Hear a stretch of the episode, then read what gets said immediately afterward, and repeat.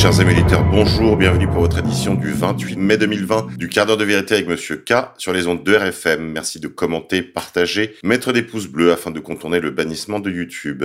Vous pouvez me rejoindre sur les réseaux sociaux sur mon compte Monsieur K OFF. J'avais prévenu les Français, le déconfinement se fera aux conditions du gouvernement à partir du moment où vous n'avez pas décidé vous-même du jour et des conditions dans lesquelles la sortie du confinement se produirait. Édouard Philippe présentera jeudi prochain la deuxième phase de déconfinement à partir de 16h. Déplacement au-delà de 100 km, possible réouverture des bars et restaurants en zone verte devraient être abordés. Au terme du conseil de défense convoqué à l'Elysée par Emmanuel Macron, le Premier ministre prendra la parole afin de détailler la deuxième étape du déconfinement qui devrait débuter le 2 juin. Politique française. Dans le cadre d'un entretien donné à une chaîne d'information continue, Jean-Marie Bigard a fait un compte-rendu de son échange téléphonique avec le président de la République. À la question de savoir s'il envisageait éventuellement une candidature à la présidentielle, l'humoriste n'a pas répondu non. Après qu'on ait évoqué devant lui le modèle de Coluche dans les années 80 et de Beppe Grillo en Italie, il a dit euh, qu'il était intéressé si cela pouvait rendre service, en particulier aux classes populaires. Il a rappelé le chiffre de 8 millions de vues de sa dernière vidéo, popularité qui explique les appels présidentiels en sa direction. Ces confidences interviennent alors même que l'on sait que l'Élysée est très inquiet d'une candidature dite dissidente. Dans la même interview, Jean-Marie Bigard ajoute « Je représente un danger potentiel pour Emmanuel Macron. Comme il a un peu de mal à s'adresser directement au peuple, il s'adresse à moi. » Lors de cette interview à BFM, il a rappelé également son soutien à Marcel Campion lors de la campagne des municipales à Paris. Monsieur Campion que nous avions reçu sur nos ondes. Média quotidien. Une équipe de journalistes caillassés à Strasbourg. Paul Gasny et son caméraman interrogeaient l'adjoint chargé des sports lorsqu'ils ont reçu des projectiles.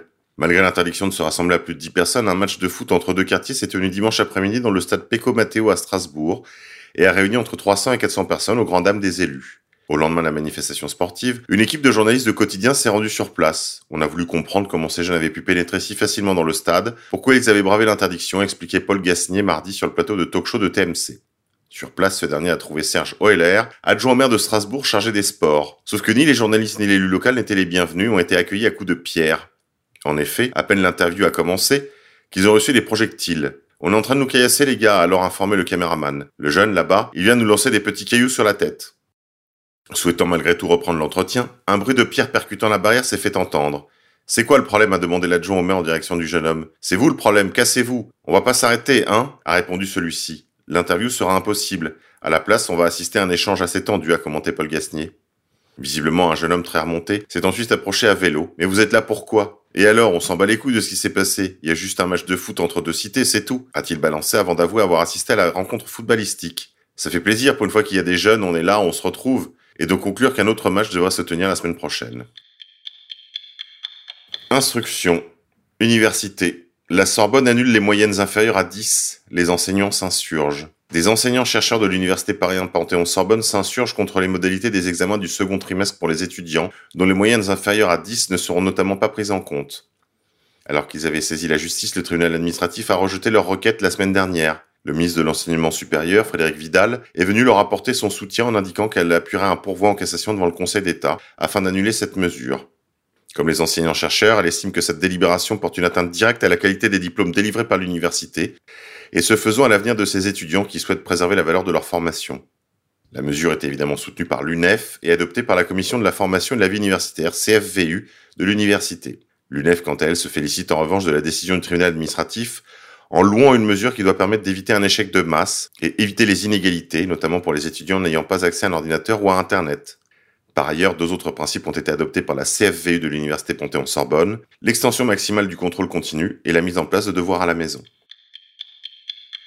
International. On célébrait ces jours-ci le 20e anniversaire du jour de la libération du Liban Sud. Le Liban commémore en effet chaque 25 mai depuis 2000 le jour de la libération qui est en réalité la date anniversaire du retrait israélien. Le 25 mai 2000, le dernier soldat israélien quitta la zone occupée du Liban, à l'exception notable des fermes de Sheba et d'autres zones situées au sud de la ligne bleue.